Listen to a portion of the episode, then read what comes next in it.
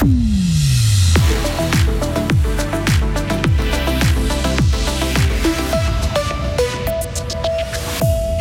Trois ans sans le carnaval des Bols, c'était long. Des milliers de personnes ont bien profité de son retour ce week-end. Les jouets anciens plaisent aussi aux jeunes collectionneurs. C'est à Forum Fribourg qu'ils se sont réunis samedi.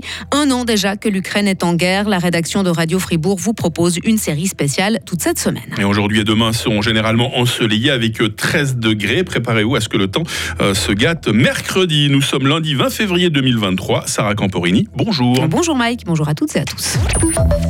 Il les a fait languir durant trois ans. Les Fribourgeois ont à nouveau pu célébrer le carnaval des Bols ce week-end après une longue période de pause due au Covid. Plus de 9000 personnes ont assisté au traditionnel cortège hier en Basse-Ville. Mais qu'est-ce qui leur a tellement manqué pendant tout ce temps sans carnaval? La réponse de Véronique, spectatrice apparemment comblée. C'est l'ambiance, les costumes, les confettis qu'on avale. Les souvenirs d'enfance aussi, hein, ça, fait partie. Puis vraiment cette ambiance décontractée, euh, où tout le monde est sympa, tout le monde est content. Hop là, là j'avale des confettis.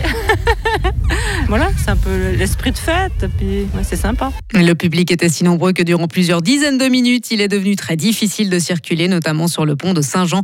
La police, aidée par des agents de sécurité et par des membres de l'organisation, a finalement pu réguler la circulation. Il n'y a pas que le carnaval dans la vie, Sarah, il y a aussi les objets vintage. Hein. Oui, la bourse aux jouets anciens a réuni 1500 personnes samedi à Forum Fribourg.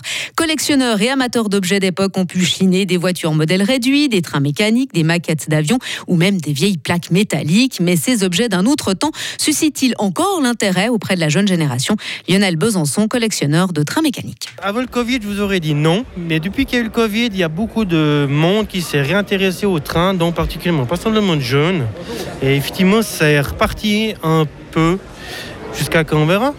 Une clientèle étendue donc, mais concrètement, qu'est-ce qui différencie ces jouets de ce produit aujourd'hui? Lionel Besançon. Alors les détails, beaucoup plus détaillé qu'à l'époque, beaucoup plus fragile du coup. Euh, il y a le digital aussi maintenant, donc euh, y a chaque locomotive ils ont un code, donc on peut programmer, elle roule différemment. Elles ont le bruit, elle peut faire le sifflet, elle peut faire euh, les annonces dans les gares. Donc c'est vrai que ça, devient presque un monde infini où on peut faire un monde totalement imaginaire à sa guise, à ce qu'on a envie, pas forcément reproduire un site réel. Donc c'est aussi peut-être ça qui attire aussi un peu maintenant les jeunes. Les organisateurs se disent très satisfaits de cette édition. La bourse aux jouets se tiendra sûrement à nouveau l'année prochaine, toujours vers mi-février et toujours à Forum Fribourg. Les jeunes Suisses sont apparemment plus attachés à la neutralité que leurs aînés, Sarah. Oui, plus d'un tiers des 18-35 ans estiment que la Confédération viole ce principe en reprenant à son compte les sanctions européennes contre la Russie et en s'engageant en faveur de l'Ukraine.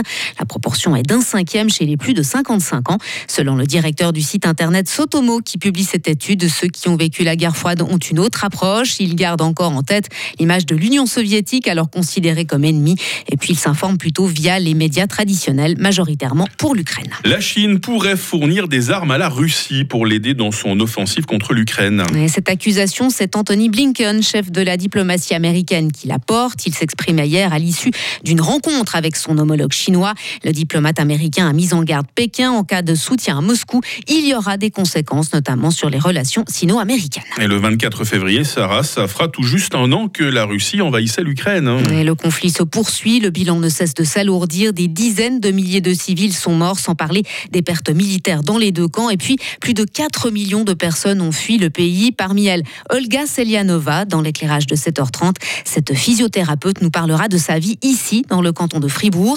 Et dans les prochains épisodes de notre série spéciale, toute cette semaine, nous reviendrons sur les actions solidaires de gruériens en Ukraine. Nous évoquerons la situation sur place avec une reporter de guerre. Nous ferons aussi le point sur le statut de réfugié S accordé aux Ukrainiens. Un jeune photographe fribourgeois en Pologne, au début du conflit nous parlera de son travail sur place.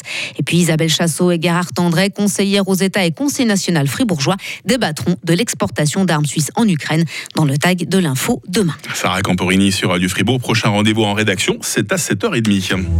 Retrouvez toute l'info sur frappe et frappe.ch.